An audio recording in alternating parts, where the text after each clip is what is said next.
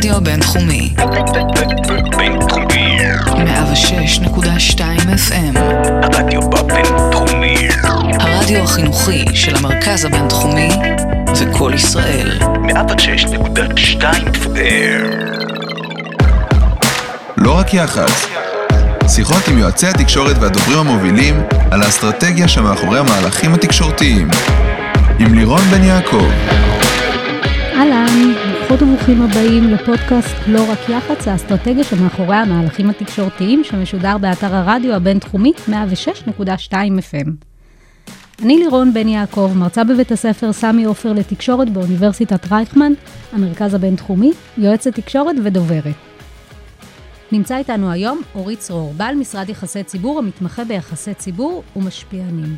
אורי ידבר איתנו על איך משתלבים בתחום התקשורת בגיל כל כך צעיר. אורי התחיל את דרכו כבר בגיל 10 בתחום הבידור והטאלנטים, ואחרי שלוש שנים פתח את המשרד. הוא עזב את בית הספר ומתמקד בפיתוח המשרד, בייצוג לקוחות ובעיקר בעבודה. בדצמבר 21 נכנס לרשימת 40 עד 40 של אתר אייס. כבוד. לגמרי. היי אורי. שלום, מה שלומך, לירון? מצוין, תודה שבאת. לגמרי, שמח להיות פה. מי אתה? איפה ומתי התחלת שאתה רק בן 17? איפה זה התחיל הדבר הזה? אז קודם כל, כמו שציינת, אני התחלתי את הדרך שלי יותר בתחום של הבידור ושל הטאלנטים. בגיל 10 זה עוד לא היה מקצוע, כמו שציינת, זה היה יותר uh, תחביב, יותר uh, ככה, את יודעת, עוד לא הבנתי את המקום שלי. אבל הייתי, מה עשית? אני... עשיתי יחסי ציבור בתחילת הדרך שלי, לפני גיל 13. בלי לדעת שאני עושה יחסי ציבור, בלי לדעת מה זה יחסי ציבור, בלי להתכוון לזה. מה תמיד, עשית? תמיד הייתי יזם קודם כל. הייתי כל הזמן עושה אה, יוזמות חברתיות ורץ ועושה דברים, אה, אפילו עיתון כיתה ודברים כאלה, והייתי מתקשר את זה, בין אם זה ברמה המקומית, בין אם זה ברמה הארצית, בלי לדעת מה זה לתקשר או לכתוב קומוניקט. אז מה או כן עשית? יחסי ציבור. אז זה מה שעשיתי קודם כל כתחביב, לאט מה לאט זה זה כתחביב? התגלגל. מה זה אומר שהיית יזם ומתקשר? מה זה אומר? אה, אם זה קמפיין שעשיתי נגד אלימות. מה עשית? ש... עשיתי קמפיין, הפקתי לבד מאפס קמפיין נגד אלימות, שנקרא די לאלימות, זה היה בגיל 12. אה, מאפס, לבד לגמרי. אני מה כלל הקמפיין? מה עשית שם? גייסתי סלבריטאים וכתבתי תסריט וגייסתי אולפנים, אה, צוות במסגרת ביוטי. מה עשית את זה? לבד, אני יזמתי, לא הייתה איזה איזושהי מסגרת, לא במסגרת אבל מה, זה היה בית בבית הספר? מה- לא, לא, אני לבד. החלטת שיש יותר כן. מדי אלימות, כן, לא במסגרת בית ספר, לא במסגרת אה, גוף כזה או אחר. כמו שאמרתי לך, גייסתי את כל הגורמים הרלוונטיים לבד, אני, אני מסתכל על זה בדיעבד ואני מופתע מעצמי, אני היום לא יודע איך אני יכול לעשות דבר כזה. זה מטורף, בהתנדבות מלאה, כולם. ובאמת הפקנו קמפיין כזה. אה, מה כלל הקמפיין? לקחתי כמה סלבריטאים ואנשי ציבור, כתבתי תסריט, אה, אם תרצה אני אעביר לך אחר כך, של אה, נגד אלימות. אנחנו אחרי זה, את יודעת, אה, עשיתי את זה בכל מיני פלטפורמות, אינסטגרם, אה, וסגרתי לזה אייטמים וכולי. שם אני עוד לא ידעתי וגם עוד לא תכננתי להיות איש יחסי ציבור. זו היה ממש תחילת הדרך. אבל לאט לאט, גם בגלל זה וגם בגלל דברים אחרים שעשיתי, כמו שאמרתי לך, אני תמיד הייתי יזם. התחלתי להכיר אנשים, אנשי מפתח בכל מיני תחומים. איך? איך? ככה, את יודעת, זה בוא, מתגלגל. אתה ילד בנתניה, מהמם, נכון. התעשייה בתל אביב. קודם כל זה התחיל ברמה המקומית, אגב, זה התחיל, את יודעת, מתוכנית ראיונות שעשיתי לבד ביוטיוב, מלראיין אנשים בזירה המקומית, אה, בכירים בעירייה, משרד החינוך וכדומה. אה, כמו שאמרתי לך, זה התגלגל. איך הכירו אותך? לא הכירו אותי, אני באתי, אני פניתי, לא, אבל אני צריך עבדתי מאזינים. קשה. איך המאזינים הכירו אותך? איך הצופים הכירו אותך? אז זה גם איך- עם הזמן, את יודעת, קודם כל זה התחיל מהסביבה הקרובה שלי, הייתי מאוד פעיל ברשתות, פייסבוק, יוטיוב, אינסטגרם וכולי, ככה זה התגלגל. אה, אבל אה, בעיקרון אני חושב שזה היה כביכול במרכאות, כן, היום בדיעבד אני יודע, איזה תירוץ כדי להכיר אנשים חדשים ולהתגלגל, את יודעת, בנושא הזה. לאט לאט הביא את זה למה שזה היום, אני משרד יחסי ציבור, כבר פחות בקשר עם אותם האנשים, כי כמו שאמרת, התעשייה שלנו יותר בתל אביב במרכז, אבל... אה, אז התחלת עם הקמפיין די לאלימות, בגיל 10. נכון, זה היה אחת מהיוזמות הראשונות שלי. שם, ושוב, כמו שאמרתי, עוד דברים אחרים, התחלתי להתגלגל, לעשות עוד דברים, התחלתי לתקשר את היוזמות שאני עושה. אה, כמו שאמרתי לך, גם הכרתי כל הזמן אנשי מפתח חדשים. זה, זה מטורף גם בעיניי היום, בדיעבד, שכאילו אנשים במעמד מאוד משמעותי, בגיל מבוגר ממני משמעותית, התייחסו אליי וייחסו לי כל כך חשיבות, והיום אני מאוד מוקיר ומעריך את זה, גם אז, כן, אבל uh, זה בלתי נתפס. בכל אופן, אה, בגיל 13 אני פתחתי את העסק, באופן רשמי אני הבנתי שזה מה שאני עושה, שזה מה שאני רוצה לעשות, שכיף לי ושאני טוב בזה. מה זה אומר פתחתי את העסק? אני הלכתי לרשויות, למס הכנסה, למע"מ, לאן שצריך, יחד עם אבא שלי, וביקשתי מה אבא לפתוח שלך עסק. עושה? אבא שלי היום uh, כרגע לא עובד, אבל הוא אז, ובמשך מאיזה שנים... תחום הוא בא? זהו, מתחום המכירות, תחום חומרי הבנייה. ההורים שלי, אם לשם את חותרת, לא מהתחום בכלל. לא קשורים לזה. אני לבד פה, אבל uh, בכל אופן, מה שכן מצחיק, כשאני ואבא שלי הלכנו לרשויות לפתוח את העסק, אמרתי, יש לי פה משהו ביד. אני, יש לי כוחות פוטנציאליים שרוצים לשלם על השירותים שלי, אני רוצה לפתוח עסק. אמרו לי, אתה לא יכול, אפשר לפתוח עסק מגיל 14 ויום במדינת ישראל, אתה לא יכול לפתוח עסק. באמת, במשך uh, כמה שבועות רצתי ועבדתי קשה, והלכנו, אני ואבא שלי, uh, בין מס הכנסה ומע"מ והרשויות למיניהם, עד שבאמת קיבלתי אישור חריג לפתוח עסק בגיל כזה מוקדם. נראה לי שזה גם צעד די חסר תקדים, uh, וזה כיף, כיף, כיף לי לשבור מוסכמות, נהנה מזה. מי היה הלקוח הראשון? וואו, אני חושב שהלקוח, העבודה הראשונה בתשלום, אם אני לא טועה, אני מקווה שאני לא טועה, זה היה עבור רשת יפו תל אביב, הם עשו יום צילום עם גל גברם, חבר טוב שלי היה אז משרד הפרסום שלהם, אמר לי, אורי, בוא קח איקס כסף, תעשה לי את היח"צ ליום הזה, זה היה לדעתי העבודה הראשונה בתשלום. אבל העבודה הרצינית הראשונה שלי, אה, טיפלתי ביחסי ציבור של כל סוכנות רוברטו במשך שנה. ספר לנו על הסוכנות, מה זו? חוץ מנ... זאת אומרת, חוץ מנועה קירל, טיפלתי בכל הטאלנט והטאלנטיות. אז זה היה אה, לי גרינר וריף נאמן ודין אפנר והרבה כוכבי, כוכבות רשת וטאלנטים. מה זה אומר שעשית את יחסי הציבור עבור אותם טיפלתי- טאלנטים? כן, בכל מהלך התקשורת, בכל מערך התקשורת של אותם טאלנטים ושל הסוכנות, באותם ימים, בין אם זה אינסטגרם, רדיו, עיתונות, אינטרנט, הכל מאלף ועד תף עבר דרכי, בין אם זה פניות אליהם, בין אם זה פניות יזומות שלנו אל התקשורת. היה לי כיף גדול, זה היה בית ספר מאוד מאוד מאוד משמעותי. גם מה שזה היה די במקרה, כאילו אני לא, לא הגעתי לשם uh, במטרה לבוא ולעשות את היחסי ציבור של סוכנות רוברטו, זה היה לי מדהים וכיף, ונורא רציתי לעשות את זה, אבל... איך אה, הגעת לזה? זהו, זה סיפור מצחיק. קודם כל, את רוברט אני הכרתי אותו מלפני, מאירועים, מ... כמו שאמרתי לך, התגלגלו עניינים והתחלתי להכיר כל הזמן אנשים. הייתי עובד בלהכיר אנשים כל הזמן. אבל uh, יום אחד אני הייתי בקניון עזריאלי, בלי קשר לעבודה. ובמקרה אה, רוברט בן שושן ישב שם, קיבלתי ממנו טלפון, תסתכל אחורה, בוא אליי, אני בהר קפה. באתי אליו, אמר לי, אה, תשמע, סיימתי עכשיו עם היחצנית שלי, אני רוצה שאתה תבוא ותעשה את היחסי ציבור של הסוכנות. אז ילד בן 14, בראשית דרכו, הייתי נורא בהלם. מוזר, לא? לא מוזר, אני לא, לא הייתי מוזר, אבל זו הייתה הפתעה מאוד מאוד טובה. כי מאוד חיכיתי לזה, מאוד רציתי את זה, לאו דווקא את זה ספציפית, אלא את החותמת הזאת של בוא תעשה משהו כזה גדול וטוב ותראה את היכולות שלך, תביא אותם לידי ביטוי. וזה היה ממש זה. והייתי מאוד מופתע, והשאלה הראשונה שלי הייתה, אני לא אשכח, זה היה מצחיק, כי אז עוד הייתי ילד גם, גם היום, אבל זה אחרת. אמרתי לו, מה, זה גם כולל את ריף נאמן? אמר לי, "כולל- כולל כולם חוץ מנועה קירל. אה, וככה זה התחיל.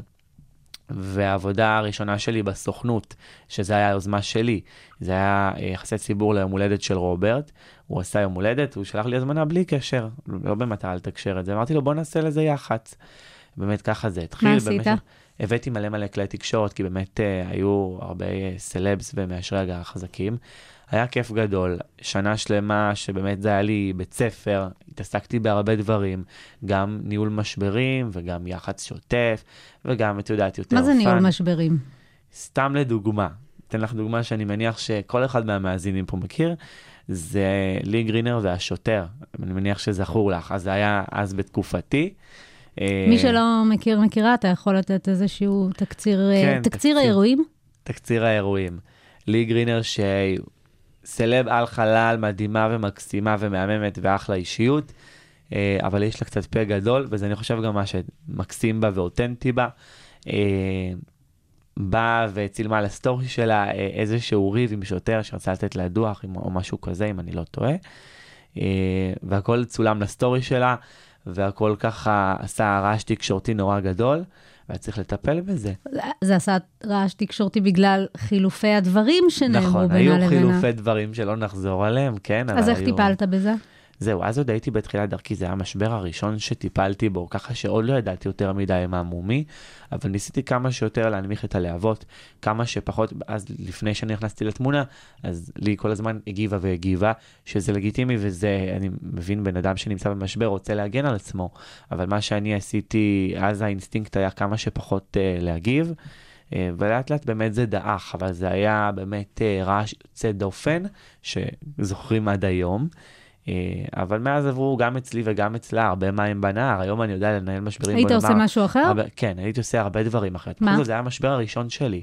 מה היית, מה- בהתנהלות, מה היית עושה? קודם כל, אני הייתי מנצל את הקשרים האישיים שלי, אז עוד לא היה לי מספיק גם, אבל הייתי מנצל את הקשרים האישיים שלי עם עיתונאים כדי את יודעת, לעשות את זה קצת יותר עדין.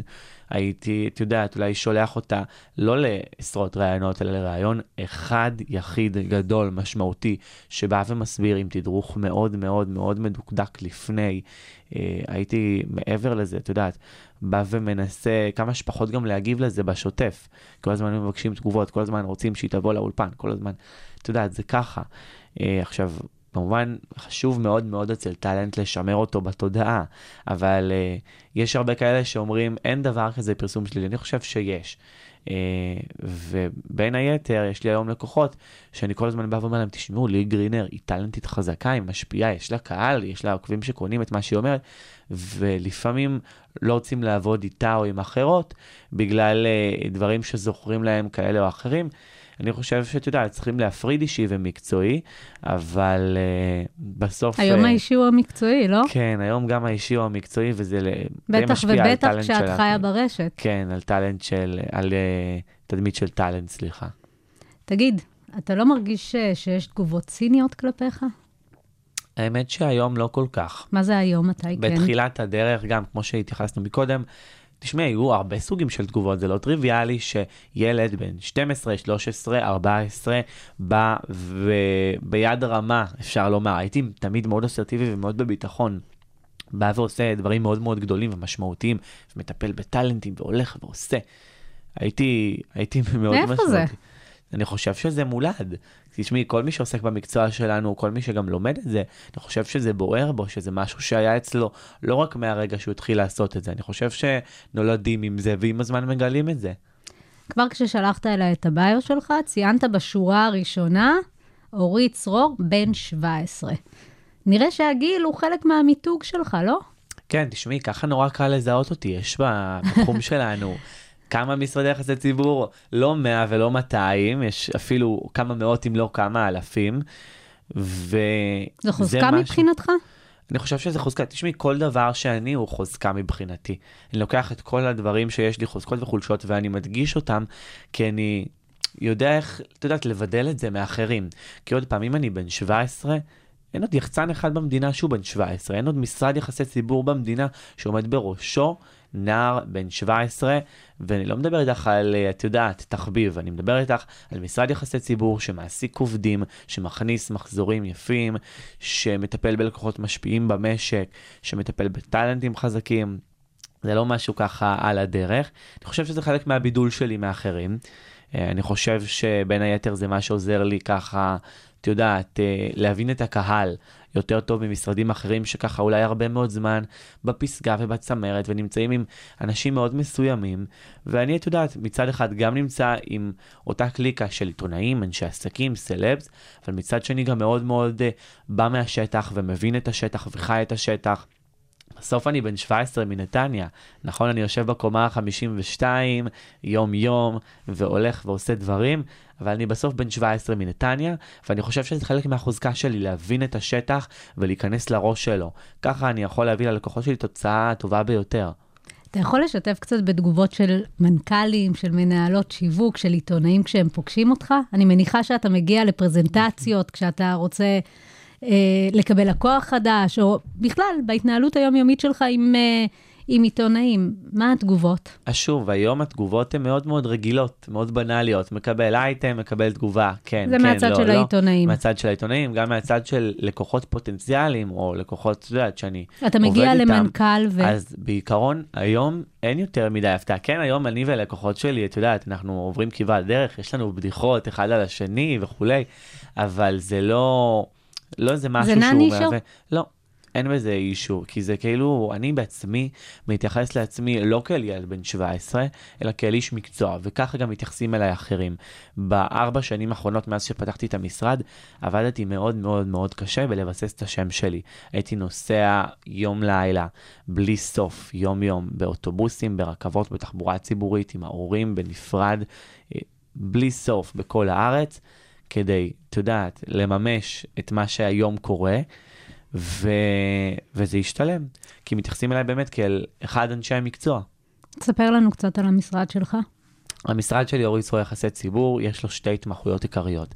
האחת, תקשורת מסורתית, שזה כולל הכל, אסטרטגיה, אה, דוברות, יח"צ, ניהול משברים, אה, את יודעת, אה, קומוניקטים, הודעות לתקשורת, כל מה שקשור ביח"צ המסורתי והשוטף ברדיו, עיתונות, טלוויזיה, אינטרנט, אינסטגרם וכדומה.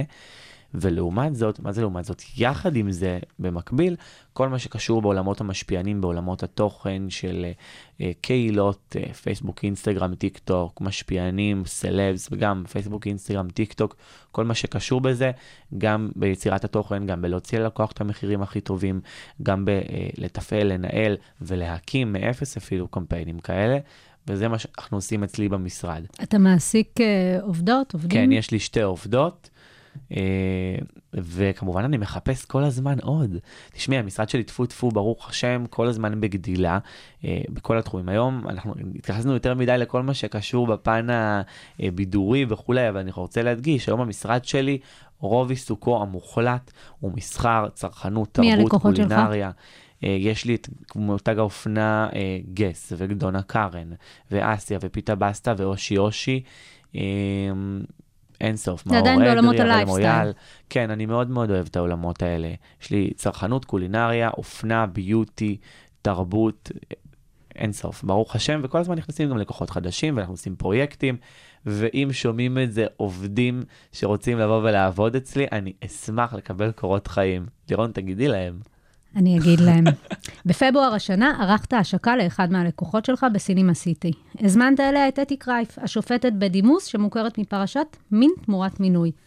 ממש רגע לפני ההשקה, קרייף התראיינה לאילנה דיין בעובדה ויצרה עניין ורעש גדול, שברובו היה לא מאוד חיובי. מה גרם לך להזמין אותה? אתה יכול לספר לנו, לתת לנו קצת רקע מה, על מה הייתה ההשקה, למה היא הוזמנה?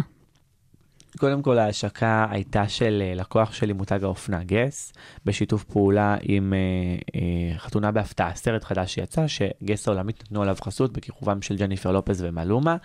אה, וזהו, אנחנו יושבים וחושבים, אני כאיש יחסי ציבור שמקבל הוראות תקציב מסודר מהלקוח שלי, יושב וחושב מה המהלך שיביא לי הכי הרבה חשיפה לאירוע. אני רוצה לשבור את המדינה, לעשות אירוע באמת שיהיה הכי מתוקשר. לא חשבנו אז עוד במימדים כאלה, אלא חשבנו במימדים שבאמת סיקור תקשורתי יפה ונרחב, רגיל כמו אירוע השקה מצליח. ואז מה, ישבתם סביב השולחן ואמרתם? אז זה, אז זה לא היה ככה, אלא יותר אני חשבתי וביצעתי, קיבלתי אישור מהלקוח והלכתי על זה. אה, ראיתי אז שבאותם ימים זה היה ממש בהתחלה עוד. אה, זה היה איזה יומיים אחרי שהתראיינה בעובדה אתי, ואמרתי, אוקיי, יש לי את זה. גם התייעצתי עם חבריי העיתונאים לפני שהלכתי על המהלך וכולי. מה היו התגובות? אז זהו, קודם כל בתגובות בתעשייה היו, וואו, מהלך גאוני ומדהים, וקיבלתי האמת אה, הרבה הרבה הרבה הרבה מאוד תגובות מאנשים שאני בקשר ולא בקשר איתם, ומכיר ולא מכיר, לא, לפני, אחרי המהלך. אחרי. אוקיי, בוא, בוא נחזור קצת לפני. אז לפני, אז תגובות של מי? אמרת שהתייעצת קצת עם... אה, תגובות גם, אז היו חזק ומהמם וגאוני. עוד לא גם בקנה מידה של אחרי שהמהלך קרה, אבל זה כאילו ברכת הדרך. אוקיי. ובאמת... אה, לא הלך... חששת בניהול הסיכונים שהתדמית שלה תשפיע על התדמית של המותג? אז לא, קודם כל זה היה אז עוד ממש בחיתולים. עוד לא היה, את יודעת, תדמית מאוד ברורה, ואת אה, יודעת, עוד לא היה משהו עטוף. זה היה ממש בהתחלה, היו כן דעות חלוקות לפה ולפה, אבל רוב התגובות, במיוחד בתעשייה שלנו, היו מאוד מאוד חיוביות לאתי. מה שגם היום, כן, יש היום בתעשייה שלנו הרבה תגובות חיוביות לאתי קרייף. אה, בכל אופן, החלטנו לעשות את זה. אה, גס עצמם זה מותג גם שהוא יחסית, אה, את יודעת, לא, לא סטרילי, מותג שהוא קצת פרוע, ואת יודעת, לא עכשיו קו סטרילי מאוד, אז היה טיפה מה לעשות עם זה. עכשיו לקחנו את אתי, מה זה ו- לקחנו? הרמת אליה טלפון ואמרת לה, היי יוש. כן, התקשרתי אליה, אמרתי לה, שלום אתי, אני אורי, הצגתי את עצמי, יש לנו אירוע כזה וכזה, אה, אני מאוד רוצה שתגיעי, כמובן בתשלום, אני זה שהצעתי לה את התשלום מראש, בכדי להבטיח את ההגעה שלה. אה, דיברנו, אמרה לי שהיא הולכת לעשות חשיבה על זה, תתייעץ עם יועץ התקשורת שלה אז. מי זה היה? ואני חושב עופר גולן. אוקיי. וחזרה אליי, דיברנו, היה ככה איזה משא ומתן באמת נחמד, לא עכשיו איזה משהו קשה של אה, יומיים, והגענו לסיכום, שהיא מקבלת איקס כסף בעבור הגעה להשקה, היא אישה מאוד מאוד, אה, בתחום הזה מאוד תמימה. היא עוד לא הבינה בזה מספיק, גם היום עוד לא מבינה בזה מספיק. ואפילו התביישה לקחת את הכסף, אבל אני, את יודעת, מתוקף תפקידי, כשאני מבטיח לתקשורת שמישהו מגיע, אני מחויב בהגעה זה שלו. מאוד וזה חלק- מקובל, כן, זה מאוד מקובל. אה, ואחרי זה באמת היה רעש מאוד מאוד מאוד גדול, לטוב ולרע, כן? באמת אנחנו קיבלנו חשיפה תקשורתית מטורפת. אינסטגרם, רדיו, עיתונות, אינטרנט, טלוויזיה, בכל כלי תקשורת אפשרי. זה היה, זה הגיע עד ארץ נהדרת, לירון, דבר שלא קורה בדרך כלל במהלכים בוא, אה, זה הגיע שיווקיים לעיתון. הארץ. עוד לפני בכלל, ארץ נהדרת. עיתון הארץ זה היה כבר עד היום, בבוקר פתחתי אימייל של יפעת עם אזכור של הארץ. אבל אה, כן, תשמעי, בעיקרון זה באמת הגיע לחשיפה זה בעצם היה מה-. מהלך משתלם, חשיפה מבחינת התהודה, אבל מבחינת הסנטימנט. מבחינת הסנטימנט, תשמעי, בסוף אה, לא משנה איזה מהלך הייתי עושה, כל עוד הוא היה עושה הדים, דיברנו, לי, היה... התחלנו עם זה שיש דבר כזה פרסום שלילי. נכון, כל עוד הוא היה עושה עדים, אבל היו תגובות לטוב ולרע. עכשיו, לא היה פה פרסום שלילי של אה, אני לא אקנה יותר במותג הזה, כי באמת לא היה פה קידום של אה, מוצר או משהו כזה, אלא מהלך חשיפתי. אבל זוכרים שזה היה של גס בכלל? מהלך חשיפתי. אני מניח שמי ש... כן, בסוף הקיר לוגוים שלהם מתנוסס בכל תוכנית טלוויזיה, אה, אזכור בכל אייטם שהיה. היא לבשה גס? היא לא לבשה גס, היה לה תיק של גס, אה, אבל אה, בעיקרון הייתי על זה מאוד. כל אייטם שראיתי, אני דאגתי שיהיה אזכור. אה, שוב, היו תגובות לטוב ולרע. אני כן, כמו שאמרתי לך, מאמין בפרסום שלילי, אבל זה לא היה פה, כי הפרסום השלילי הוא לא היה על זה שגס הזמינו אותה לאירוע השקה. הפרסום השלילי היה אה, על זה שהגיעה לאירוע השקה, על זה ששופטת לשעבר מגיעה לאירוע השקה. עכשיו תשמעי, היום היא לא שופטת. היום היא יכולה לעשות, היא אדם פרטי, היא יכולה לעשות מה שהיא רוצה. גם הגעה לאירוע ההשקה, אני לא רואה בזה דבר פסול. קודם כל זה פרנסה של אדם. היום אדם ציבורי, אה, אני לא מדבר על פוליטיקאים, אלא אני מדבר על אה, אה, אנשים מוכרים, אנשים בזירה התקשורתית, יכולים לקבל תשלום על מהלכים שיווקיים כאלה ואחרים. התשלום לא מטריד אותי. התשלום, אז אני על לא חושבת בכלל זה שזה אישו. הפרסום אני- הש- אני- את לא אני חושבת תוהה- ואני לא חושב, הבאז אני השלילי תוהה היה על זה. לגבי, אני תוהה לגבי החוסר קונצנזוס לגבי מי שהיא והמעשים שלה וההד שהיא במדינה יצרה. שלנו אין אף אחד שהוא, אה, אין אף דמות שהיא קונצנזוס. על כל אחד זה יש נכון, חילוקי דעות. זה נכון, ויחד עם זאת, כשמותג בוחר ב- במישהו שייצג אותו, הוא כן אבל עושה זהו, את זה ה... לא מישהי שתייצג את uh, גס. זו מישהי שבאה באופן חד פעמי לאירוע השקה. זה לא שהחתימו אותה פרזנטורית. אגב, עכשיו החתימו אותה נדבר, פרזנטורית. אז בואו נדבר על זה ממש לאחרונה פורסם בדה מרקר, שאחרי ארץ נהדרת, אמרנו שהיא הייתה, הגיעה גם לארץ נהדרת, וכיכוב בהשקה של גס, אתי קרייף תוביל פרסומת למותג ריהוט. קודם כל, מי, מי כרגע אה, מנהל את יחסי הציבור של אתי קרייף? נכון, אני, אז אני רוצה לספר גם סיפור נחמד איך זה קרה. דיברנו על זה שאני התקשרתי והזמנתי אותה לאירוע. באמת, מאז נוצר מ- ביני לבין אתי איזשהו קליק. אה, היא אישה מקסימה ואנושית וחמה מעבר לכל החזות החדה והכריזמטית שרואים. ובאמת נוצר קליק, כמו שאמרתי לך. אמרנו בואו ניפגש לפני האירוע. נפגשנו, באותו יום חתמנו על הסכם והתחלנו לעבוד ביחד. ככה שכאילו היא מספרת אפילו מהצד שלה, שכשהיא דיברה איתי בטלפון, היה לידה בן הזוג שלה, אני הייתי על רמקול, וכשהסתיימה השיחה הוא אמר לה, איתו את צריכה ללכת, זה הסיפור מהצד שלה. למה? לא יודע, הם שמעו משהו על הקול שלי. אגב, אומרים לי את זה הרבה, טפו טפו, אני מקווה שיישאר לי הקול הזה.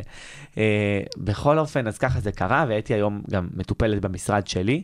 אה, מה זה אומר מטופלת? קיבלת אותה שקשור- ומה? כל מה שקשור ביחסי ציבור שלה, בתקשורת, אה, במישהי בסדר גודל הזה, זה גם די בניהול שלה ובייצוג שלה, כי כרגע אין לה סוכנות אה, עד הודעה חדשה, אבל כל מה שקשור אליה, בין אם זה דברים מסחריים, בין אם זה דברים בתקשורת, עוברים כרגע דרכי. עכשיו זה אתגר לא פשוט, כי זה אפילו לא, לא משהו כמו שאני שולט אצל שאר הלקוחות שלי, שאני שולט במה שעולה עליהם בתקשורת, ויכול אפילו קצת, את יודעת, לגמש את זה, ואולי טיפה לשנות ולעשות דברים שאני רואה לנכון. אצלה באמת זה יוצא מכל פרופורציה, כי זה באמת מדובר באישה הכי מדוברת במדינה בפער בשבועות האחרונים. אז איך אתה עושה את זה? אז בעיקרון, את יודעת, אנחנו עוד uh, ככה לאט לאט uh, נכנסים לזה, זה עוד לא... איך ניגשים לטפל בלקוח כמו אתי קרייף? קודם כל, בימים הראשונים זה קודם כל לקחת את הפניות ולטפל בהן, לתת להן מענה. כן, כן, לא, לא. אנחנו מדברים על לא. שאילתות מעיתונאים בעצם. שאילתות מעיתונאים, בקשות לראיונות, בקשות לתגובות, אין סוף. אה, פונים אליי, ואני צריך לדעת להגיד מה כן, מה לא, איפה ומאיזה כן, איפה לא. שיקולים. אז זה לא תלוי באיפה רק, זה תלוי במתי, זה תלוי בכמה, כי בסוף יש לה קמפיינים מסחריים, תכף נדבר על זה גם, אני מניח. ואם אני רוצה שהלקוח יהיה מרוצה, גם לו אני צריך לספק חשיפה תקשורתית משמעותית. אם היא תבוא ותתראיין... אבל יכול מאוד להיות שזה לא נכון עבורה כרגע. גם. זה, זה, זה מתחלק לכמה פרמטרים ואני אה, אטפל, אני אגיד לך, אני אענה על כמה מהם. אבל בעיקרון אחד זה הלקוחות המסחרים, קודם כל, את יודעת, לקוח מסחרי בא משלם כסף זה שהיא תייצג אותו, תהיה הפנים שלו, תכף נתייחס גם לזה, על מה, כמה, תתייחס עכשיו. קודם כל, היא נבחרה להיות הפרזנטורית של רשת מיליון כיסאות. אה, האמת שחשבו על קריאייטיב מדהים וחזק וגאוני במשרד הפרסום שלהם, אבל איך זה מתקשר הרבה... אליה? היו הרבה תגובות, אני אגיד לך מה, אני לא יכול לחשוף את הקריאייטיב, אבל זה קריאייטיב גאוני.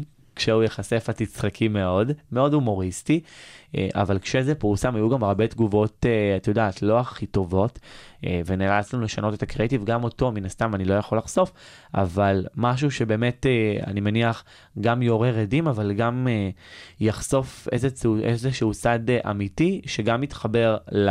מותג ללקוח וגם מתחבר לאתי. באמת יהיה מאוד קל להבין את זה. אבל לגבי מה ששאלת קודם, על שאילתות מעיתונאים ואיך מנהלים את זה.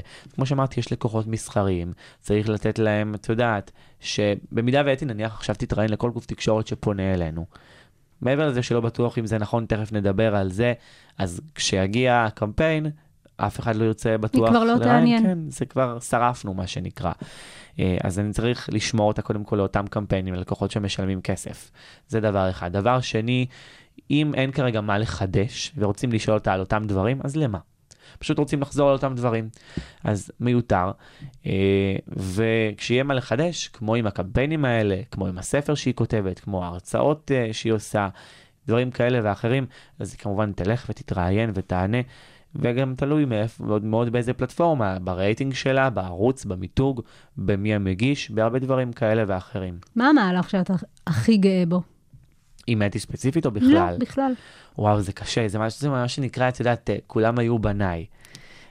או בנותיי, יש או גם בנות. בנותיי, נכון, חד משמעית. יש לי רק עובדות, כולן טובות ומעולות. אה, וואו, מה המהלך? תשמעי, יש לי מהלך שעלה לי בשלוף. תשמעי, שוב, כולם, כל המהלכים שלי, נהנה מהם ואוהב אותם, אבל מהלך ספציפי שעלה לי לראש, לפני בערך שנה וחצי הגיע אליי למשרד אומן והמנהלים שלו, אלקנה מרציאנו. אה, אלקנה באמת אה, זכה ב-The Voice לפני אה, שבע שנים. אומן היום מאוד מאוד אהוב בשטח, מאוד אהוב על התקשורת, אבל אז היה תחילת הדרך שלנו. לא היה לו ניהול מספיק נכון לפני, לא היה לו יח"צ, כל מיני כאלה. המהלך הראשון שעשינו כשהוא חתם אצלי במשרד, לאו דווקא מהלך שלי, אבל uh, מהלך שבאמת עשינו לו הדים תקשורתיים מטורפים, זה שיתוף הפעולה המוזיקלי הראשון בין ישראל לאיחוד האמירויות. Uh, זה היה באמת הפעם הראשונה מדהים. שקרה, זה היה היסטוריה, כי זה היה הפעם הראשונה שקרה שיתוף פעולה מוזיקלי ביניהם. Uh, זה היה בדיוק כשעלה uh, ככה הסכם השלום ויצא לפועל. דורון מדלי כתב את הדואט. היה דואט בינו לבין uh, זמר אמירתי, זה היה בכל מקום. יפעת uh, ניטור מידע תקשורתי, ניטרו את זה uh, תחת, לדעתי, שלושה מיליון שקלים שווי מדיה תקשורתית. מטורף, מטורף, מטורף. זה היה במהדורות המרכזיות, זה היה אתה היית אחראי בעצם על כן, הלחץ, והיית. בקשר עם, אה, עם חבר עמית מאיחוד האמירויות? בטח, גם אני וגם המנהלים של אלקנה, תשמעי, זה הכל היה נורא נורא רגיש. צריך לעשות את זה מאוד מסודר, בסוף יש פה הסכם אה, שלום שעכשיו נוצר, מאוד מאוד חדש, מאוד מאוד טרי, עוד לא מכירים אחד את השני, מה שכן, הם היו מקסימים, אה, אירחנו אותם בארץ חודשיים לאחר מכן, זה גם היה מאוד מתוקשר, אבל זה אחד המהלכים שאני הכי גאה בהם, גם עד היום אנשים זוכרים לי את זה, כשאנשים מגיעים אליי למשרד, ואני מספר שאני עשיתי את זה, אז אנשים זוכרים את זה, זה באמת היה מתוקשר מאוד. כי הוא גם לא היה אז שם אה, של אומן, אה, נניח, A-ליסט או אפילו B-ליסט, הוא, היה, הוא לא היה שם חזק, של אומן שנורא אני, קל לבוא אני ולקדם. לא הכרתי אותו. כן, אבל uh, הנה היום זה דבר אחר. מה אתה הכי אוהב בתחום? וואו, זאת שאלת מיליון הדולר, אבל נראה לי שזה, בגלל שזה תחום מאוד מאוד דינמי, את יודעת, אני לא קם בבוקר ו... לא, כאילו, אני כן יודע מה הולך לעשות, אבל קורים דברים, ופעם יש לי פרויקט חדש, ופעם יש לי פרויקט חדש אצל אותו לקוח, ואני יכול לבוא ולבטא את עצמי במיליון ואחד דברים אחרים, ואני יכול מתי שבא לי להיכנס לתחום חדש, סתם נניח עכשיו אני מתחיל קצת טכנולוגיה, ואני יכול מתי שבא לי, את יודעת, אה, אני, כאילו פשוט הכל מאוד מאוד דינמי וכיף. מה אתה רוצה להיות כשתהיה גדול? יואו, אין לי משהו ספציפי, אין לי טייטל שאני רוצה להגיד לך, תשמעי, זה אני רוצה לדעת, וקודם כל אני אשמח להרצות פה ברייכמן, מי ששומע אותי מוזמן לסדר לי כאן הרצאה. אבל מעבר לזה, אני רוצה להיות המשרד יחסי ציבור הכי גדול, הכי חזק, הכי משפיע, בכל הפרמטרים, הכנסות, עובדים, סוג הלקוחות, כמות הלקוחות, הכל, קודם כל בארץ, ואני מקווה שאחר כך גם אה, לגעת בעוד אה, מדינות. מעניין אותך. להתפתח לעולם? Uh, עכשיו ספציפית לא, אבל בכללי כן, אני חושב שזה יכול להיות מאוד מעניין. אמרתי לך, זה מה שטוב במקצוע שלנו, הוא דינמי, אני יכול לעשות מה שאני רוצה. עד כאן לא רק יח"צ, האסטרטגיה שמאחורי המהלכים התקשורתיים. לירון, היה לי מאוד מעניין. המון תודה. הוצאת ממני הרבה. לאורי צרור, היחצן הצעיר, שמתמחה ביחסי ציבור ומשפיענים. נראה לי הכל פתוח לך. בהצלחה. חד משמעית. בהצלחה רבה. תודה, תודה יקירתי. אפשר למצוא אותנו באפליקציות הפודקאסטים, ספוטיפיי, אפל, גוגל פודקאסט ובאתר הרדיו הבינתחומי. ביי.